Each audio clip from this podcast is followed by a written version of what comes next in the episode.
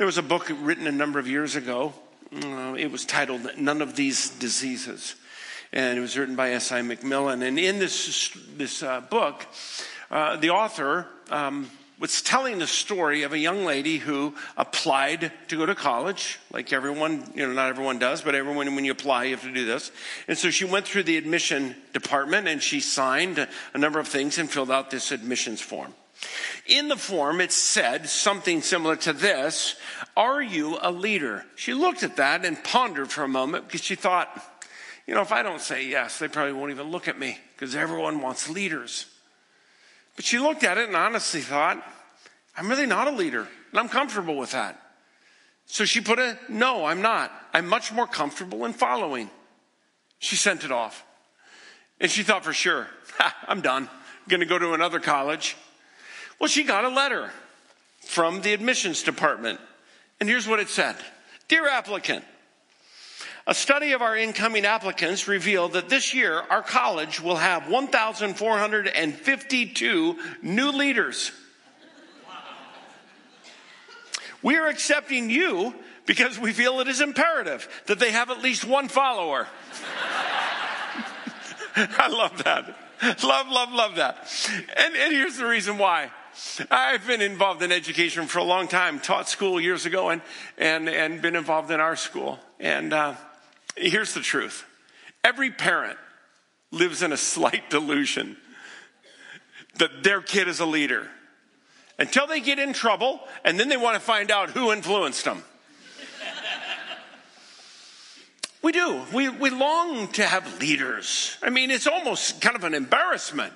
I mean, no parent worth their salt is going to honestly say, Yep, my kid's a follower. I mean, it's just rare. And if you are, bravo to you.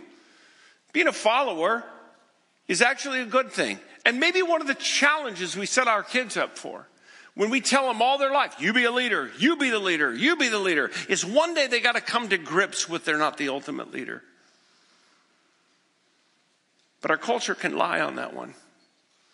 Much like when Jesus came in on Palm Sunday and he came into Jerusalem and everyone was yelling, Hosanna, Hosanna, Jesus, your king. But it was only a few days later that they were screaming at the top of their lungs, kill him, kill him, kill him. And one of the challenges that you and I live in is a culture where created beings can tell the Creator, I'm the master of my ship, I'm the captain of my life. And by and large, they get away with it. They do. People every day are telling God, God, I'll determine my gender. I'll determine who I am. That's not up to you. You're God, you can take care of the world. I'm the captain of my own soul, I'm the master of my life. And one of the challenges as a Christian is when you live in that world and you raise children in that world, and yes, they are leaders, many of them gifted by God, but they come to that place where they have to choose Am I going to recognize that I'm not the ultimate leader? And there is someone who has complete authority over me and demands my submission. The challenge is that we live in a world where people can reject God and they do it all the time. And they might yell, kill him. They might just be quiet in their rage and dismiss him. This psalm that we're looking at today is a psalm, it's a coronation psalm. It was what they used when a new king was coming in. And they would anoint the king, but they always recognize whenever you anoint the king, there are a number of voices that are in the crowd. There is the voice of the rebellion.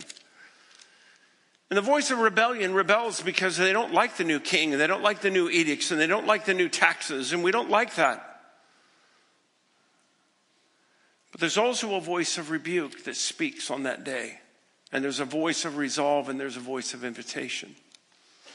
As a Christian, If all you listen to is the voice of rebellion, it will melt your heart in discouragement. It will. You will cave under the weight of listening to people every day who run around like proud peacocks telling God, I'm the master of my life. And they will scream, God is dead. And they will say, I will determine my gender. I will det- determine who I sleep with. I am the determiner of my life.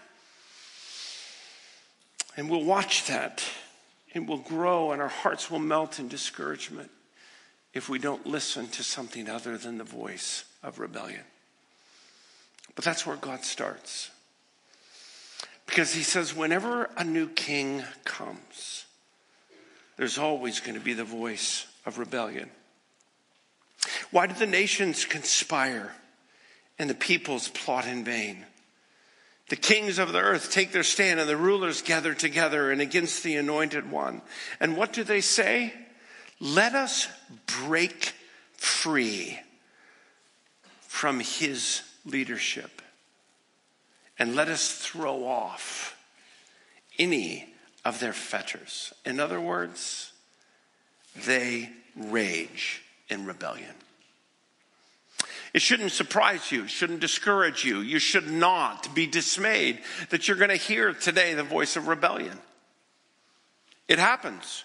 In Nebraska recently, they passed a couple of new uh, policies, both of them the protection of children, one in the womb and the other those who are alive to prohibit sexual kind of uh, again the transition of, of a child under the age of 19 uh, they made it a law and what happened the rebellious raged and they shouted and they proclaimed their dismay and they promised to overthrow the government why? Because submission it doesn't come natural to us. Rebellion does. To everyone. It, shouldn't surprise us because there are new kings that come in. It doesn't matter who gets elected president, the other side is always going to say that was illegal. And they're going to say, ah, that's unfair or that's not right or uh, the case may be. But why? Because we have this spirit in us. It's all the way back in the garden in fact, it preceded the garden. It started up in heaven when Lucifer looked at God, the Father, and the Son, and the Holy Spirit and said, I am the master of my ship. I am the captain of my soul. I will determine what is good and evil. And then it came to Adam and Eve, and they said, We are the masters of our life. We will determine what we eat. We will determine what is right and wrong. We talk about the fall of mankind, sin entering into the world. But sin entered into the world kingdom, if you will, from heaven. And it shouldn't surprise us. People rage today, they do. They rage. In fact, Peter in Acts chapter 4, uh, he quotes this psalm. This is actually one of the most quoted psalms in the New Testament. And in Acts chapter 4, Peter's quoting this psalm and he talks about Herod and Pontius Pilate and the Sanhedrin. And what he simply says is they are reflecting the what? The conspiracy, the hatred, and the rage of those who hate the king. They rage. One of the hallmarks of sin is rebellion to authority. We hate it. Children want to rebel against their parents. And we are creating a culture where, you know what, you can turn your parents in now. It's crazy.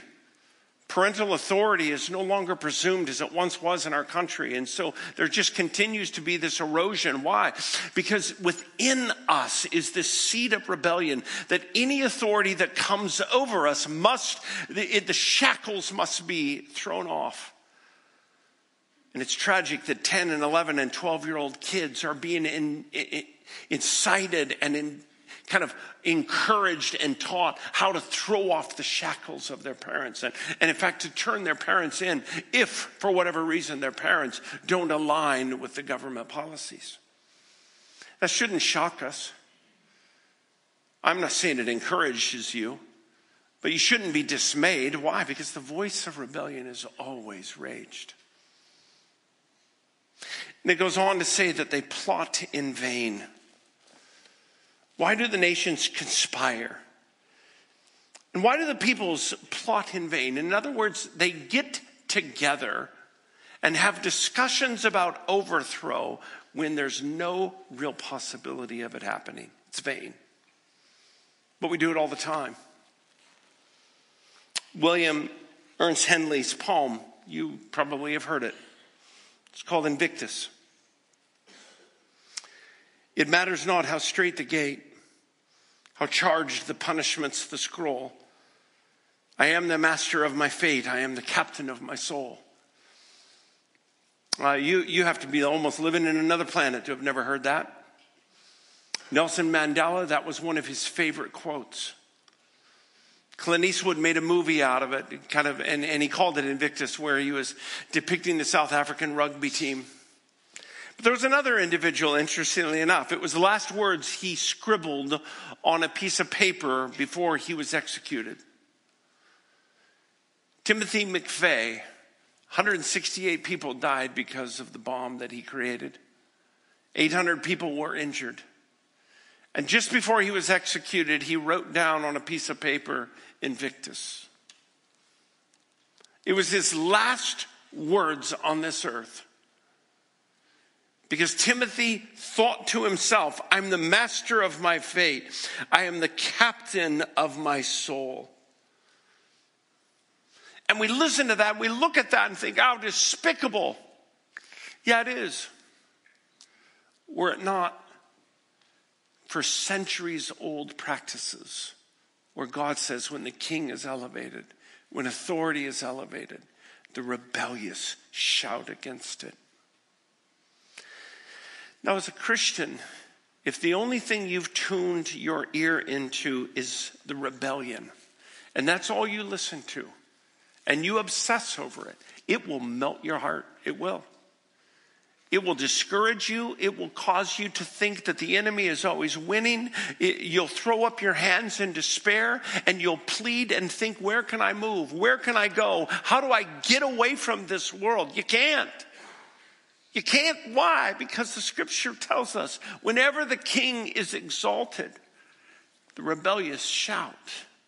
And it's not just in Timothy McVeigh, it's in our culture. It's in our culture where we really want to set God off on the side and say, I am the master of my life. I am the one that determines my gender. The voice of rebellion, it's everywhere. But there's another voice. There's actually three other voices in this text. The first one is the voice of rebuke. It's not one that we're actually really comfortable with. In fact, to, to, be honest with you, I think a lot of times Christians apologize for this voice. They're uncomfortable with a God who rebukes people. But they're also uncomfortable because what the text tells us, he says, the one enthroned in heaven laughs.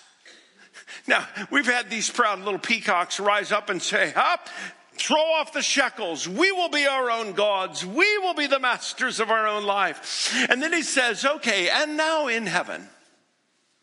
What's happening in heaven? This is actually one of my favorite pictures of heaven. The one enthroned in heaven laughs. He scoffs at them. Oh, you measly little peasants down there, you proud peacocks. Oh, what are you doing? Shaking your fist at me once again? Yeah. Now, I understand that God the Father is a spirit and um, he, he, does not have bodily form in, in heaven. Christ does. And, so this is in the Old Testament. This is the book of Psalms. And so um, I, I, understand that I'm going to depict something that, that actually can't happen because he is spirit. But the imagery that the psalmist gives us is, in my mind, kind of like a grandpa sitting in his uh, lounge chair and he's pulled that baby back and he is sitting there halfway between a nap and heaven just delighting in this day and his little two-year-old grandson comes up and starts pulling on his leg grandpa i'm going to pull you off of your chair and I'm going to sit there and I'm going to be the king of this house. And grandpa, who bills in about 240 pounds at this point, looks at his little grandson and not for a moment is threatened by him, but he begins to laugh. Well, that incites the little two year old. He understands mockery. And the little guy grabs Grandpa's other ankle and he starts to pull with all of his might. I'm going to take you down, Grandpa. I am going to be the king of this house. And Grandpa looks at him and again he just laughs. Oh, my grandson, how I love you and how vain it is.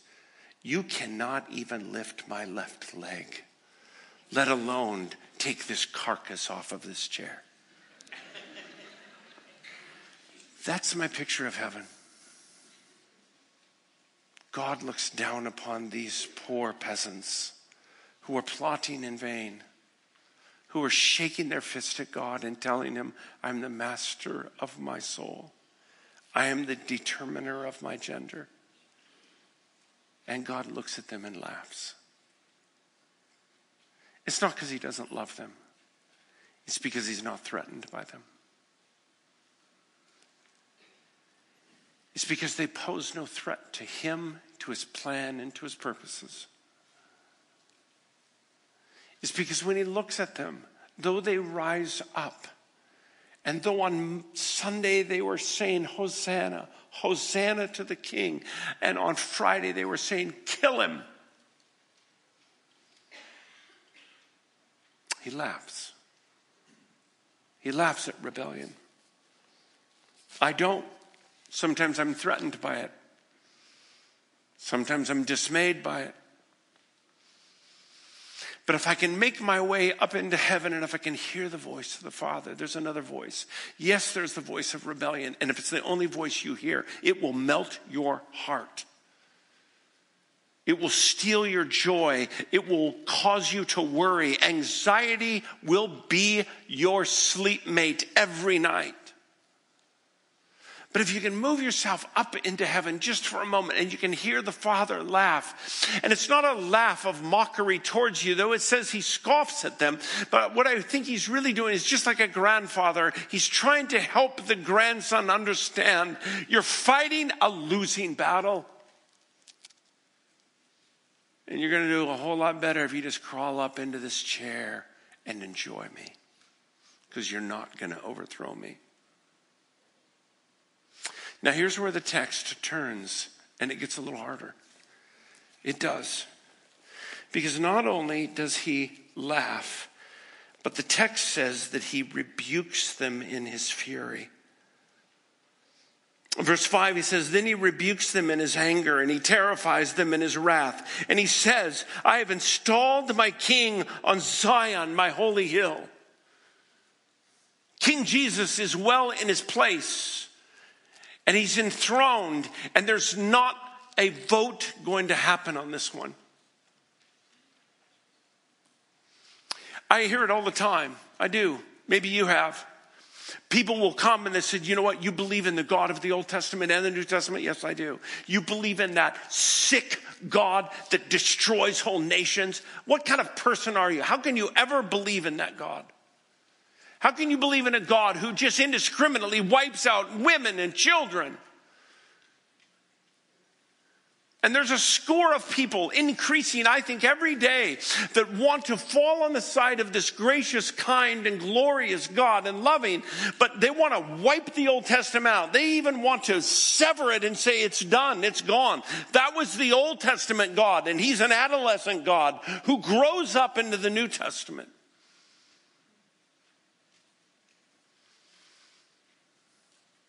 And you might feel defensive.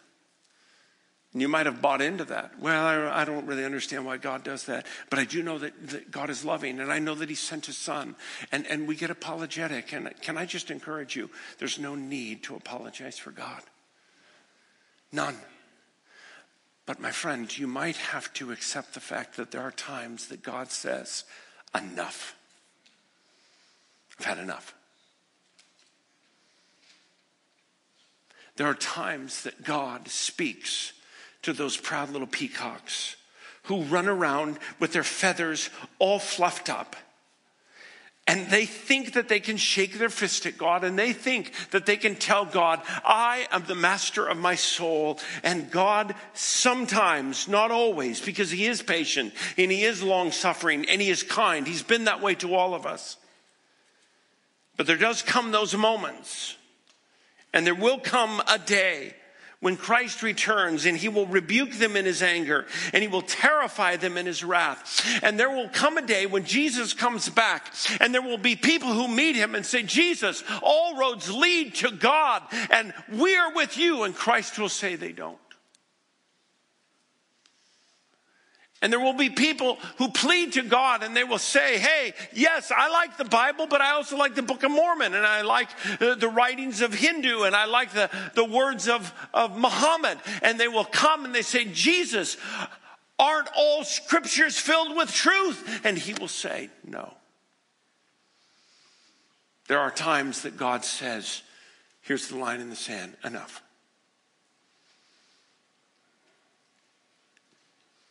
Adoniram Judson,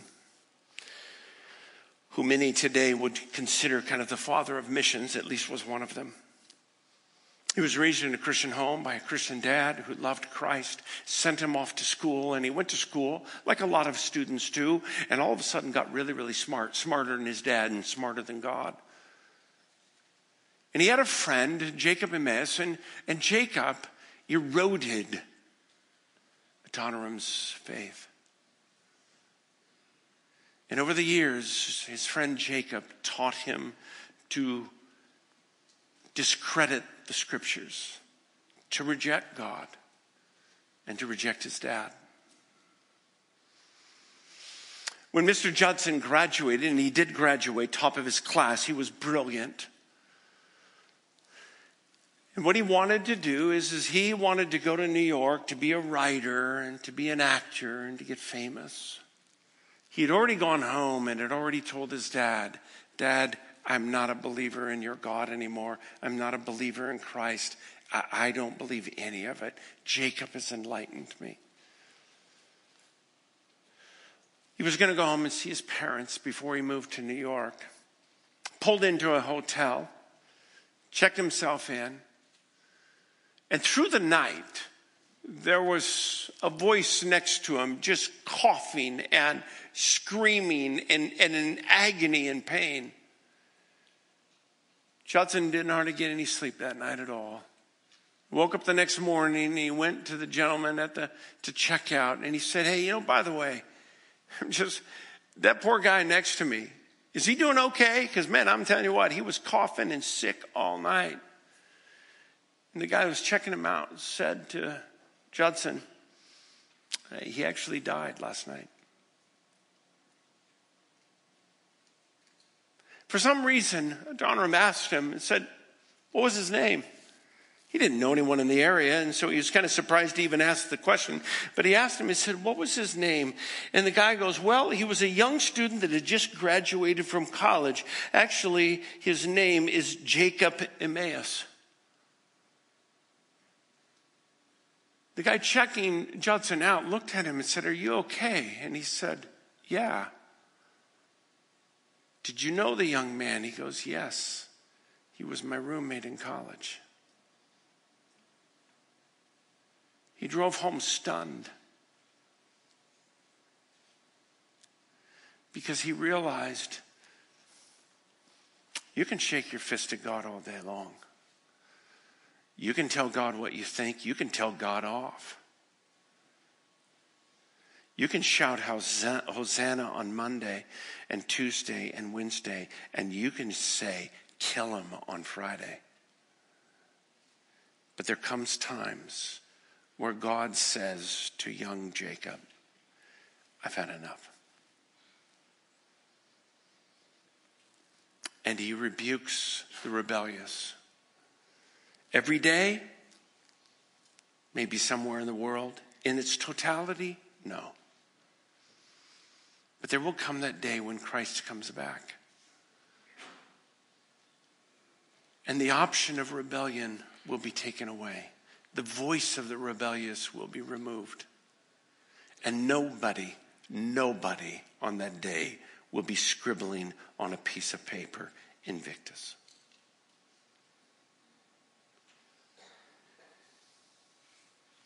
You don't need to apologize for God. I think you need to embrace Him.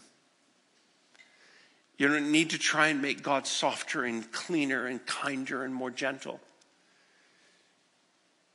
You need to reveal His holiness. You need to help people understand that there are times where God draws a line in the sand and says, Enough. You have mocked me enough. You have rejected me enough. You have tainted enough people. You've turned enough people against God. Enough. There are times that God says to people, No, you're not the master of your own fate. You're not the determiner of your own soul. You're not the one who has the authority to determine whether or not you're a man or a woman. That's a decision that God makes. And there are times that God draws a line in the sand and he says, Enough. And you don't need to apologize for that, God. You don't. In fact, I think it's a mistake to. I think the scriptures tell us that sometimes God says, I have a voice in this, and I will rebuke those who stand up and mock the authority of the King of Kings. There's another voice, it's the voice of resolve. I proclaim the decree of the Lord, he says in verse 7. And he said to me, You're my son. Today I've become your father. Ask of me, and I will make the nations your inheritance. The writer is going back to a discussion that God had had a long time ago with David. David was king and God was making a deal with him. It's recorded in Second Chronicles chapter 7. 2 Samuel, excuse me, chapter 7, verse 14.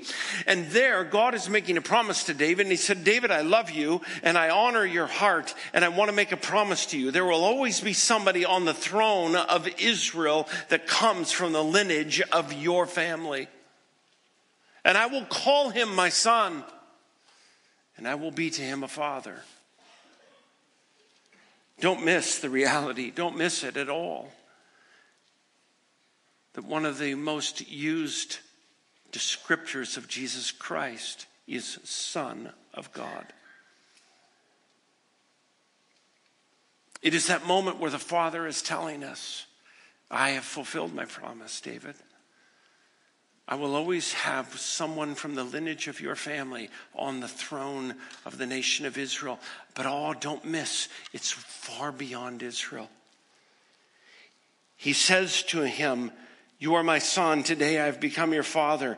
And then he says in verse 8, Ask of me, and I will make the nations your inheritance, the ends of the earth your possession. I want you to go with me on that trip. Do you remember that little interchange that Jesus had with Satan when they were in the desert? And he was being tempted by Satan. And, and Satan came to Christ and said, Hey, if you betray the Father, if you turn against the Father, I will give you the world. Now, Jesus was responding to him, but maybe one of the responses he could have said is simply this it's not yours to give. You can't give that which you don't own.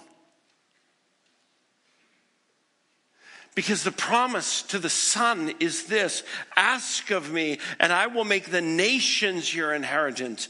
I will give you the world. And not only that, the ends of the earth your possession. It will not stop just at Israel. No, you will be the king that will be what? Ruler of the world. And that's what the scripture says in Philippians 2. God the Father says, and I will make sure that every knee will bow and every tongue confess that Jesus Christ is Lord. You see, the reason why Jesus could resist that temptation is because he knew it was a lie. Satan was offering him something that wasn't his to give him. It's true, he's the prince of the demonic realm. It's true, he is the leader of all that which hates God. But it is also true that the Father has already promised the world to his Son. And it wasn't Satan's to give.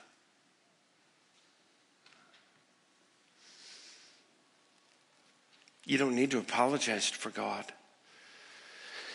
You need to agree with Him. You need to accept him for who he is. If all you listen to is the voice of rebellion, you'll melt in discouragement. You will.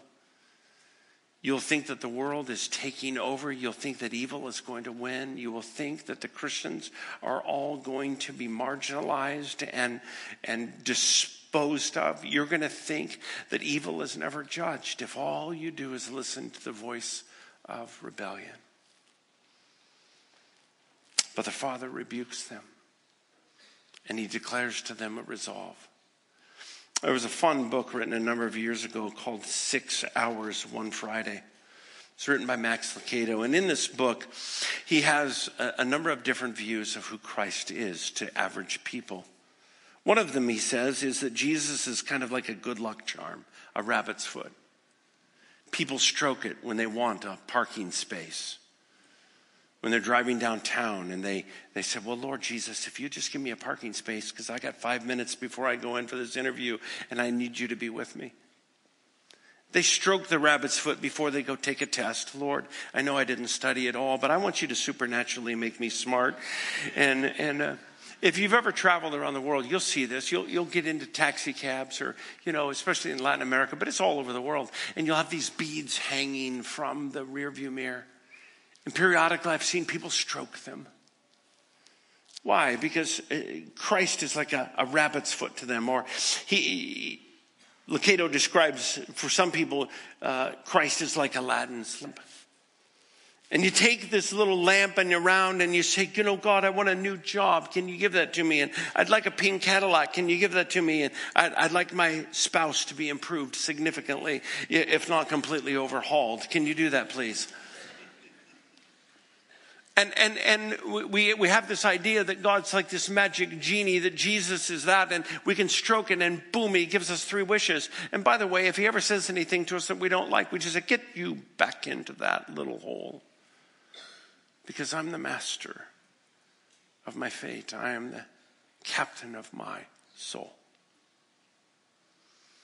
The last one, this will probably date me, maybe some of you, but he says Jesus is like Monty Hall on Make a Deal. And I've seen this, it's really tragic. But there will be people who said, you know what, God, okay, my wife wants me to go to church. I'll go to church. I'll dress up. It's ridiculous. I have to put pants on. But I'll go, and I'll do go 52 weeks of the year if you will give me door number three. I had a good friend. He's a leader in a church. And when his life of sin came crushing down, he, he told me, he said, Mark, for years I've been leveraging and, and bartering with God. You don't have to apologize for God. You do have to accept him. And he's not an Aladdin genie, and he's not a rabbit's foot. He's the King of Kings. He's the head of the church. He's the master of the universe. He's the savior of all people. He's the one who created the heavens and the earth, and He's the one who sustains the heavens and the earth. And He has an invitation to you. That's the fourth voice. The fourth voice in this text is an invitation. And He says in verse 10, Therefore, you kings, you, you, you folks in Salem, be wise, be warned, you rulers of the earth. Serve the Lord with fear, rejoice with trembling, kiss the Son, lest he be angry, and you be destroyed in your way. For his wrath can flare up in a moment. Blessed are all who take refuge in him.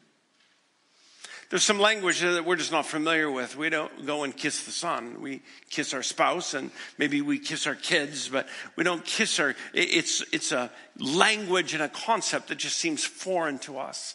It's not to their world. It's not to a lot of the world today. When I was with the team in, in South Africa, there was a, a plane that landed, and I believe the, uh, the king that got off it was from Swaziland, and, and he had 18 wives that came after him. And, um, and I watched as the king came off of the plane and was making his way, and all of the dignitaries bowed and kissed him. It, it was a concept for them that they would be as familiar with as the sun rising and setting. Why? Because kings are to be honored, they are to be bowed, they're to be respected. That's what you do with kings. You don't rise up and tell them, hey, I'm going to do it my way, king. I'm going to live the way I want to. Uh, you can have your say over there in the palace, but my house, I'm king. No dignitary understood that. No servant understood that. They understood that he was king, and what that person said went no matter where they were at, and they bowed and they worshiped him. The invitation here that he gives to us serve the Lord, rejoice before the Lord, kiss the Son. That's all language of worship. And it's the fourth voice that comes from this text, but it's really a voice of an invitation. At some point in our lives, the scripture says in Philippians chapter 2 that every knee is going to bow and every tongue is going to confess that Jesus Christ is Lord. The question is do you say that before it's too late? If you listen to the voice of rebellion, sometimes it can sound so strong. It can sound so put together. And oftentimes they shout at God and they tell God off and they tell God, I will be the determiner of my life. And, and we watch that and we think, wow, where's the lightning, God? And it doesn't come.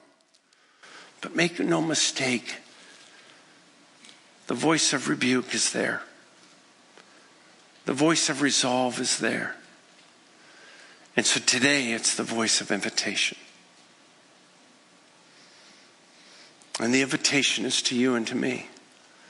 Kiss the Son. Bow your heart before the Son. Do it today before it's too late. The last word that Timothy McVeigh wrote on this earth was Invictus. Just before his execution, he shook his fist at God and said, I am the master of my fate.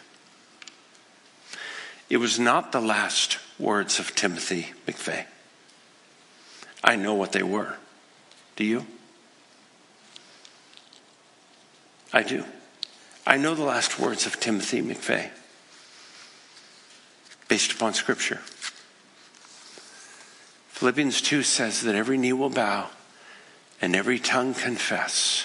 Do you know what the last words of Timothy McVeigh was? Not Invictus. It was this Jesus Christ, you are Lord. Those are the last words that Timothy McVeigh, a rebellious voice, said to Jesus when he stood before him upon his death. Imagine, imagine in prison feeling so strong and so powerful, and in seconds standing before our Lord and Savior, whom the Father said, I have made him king. I have placed him in Zion. My friend, if the only voice you hear is the voice of rebellion, and that's all you listen to, your heart is going to melt. But if you listen to the voice of the Father, you go outside and you just you just listen to it, and what, what will you hear? You might just hear the Father laughing. because he's not threatened by anyone. But keep listening. You'll also hear the voice of rebuke.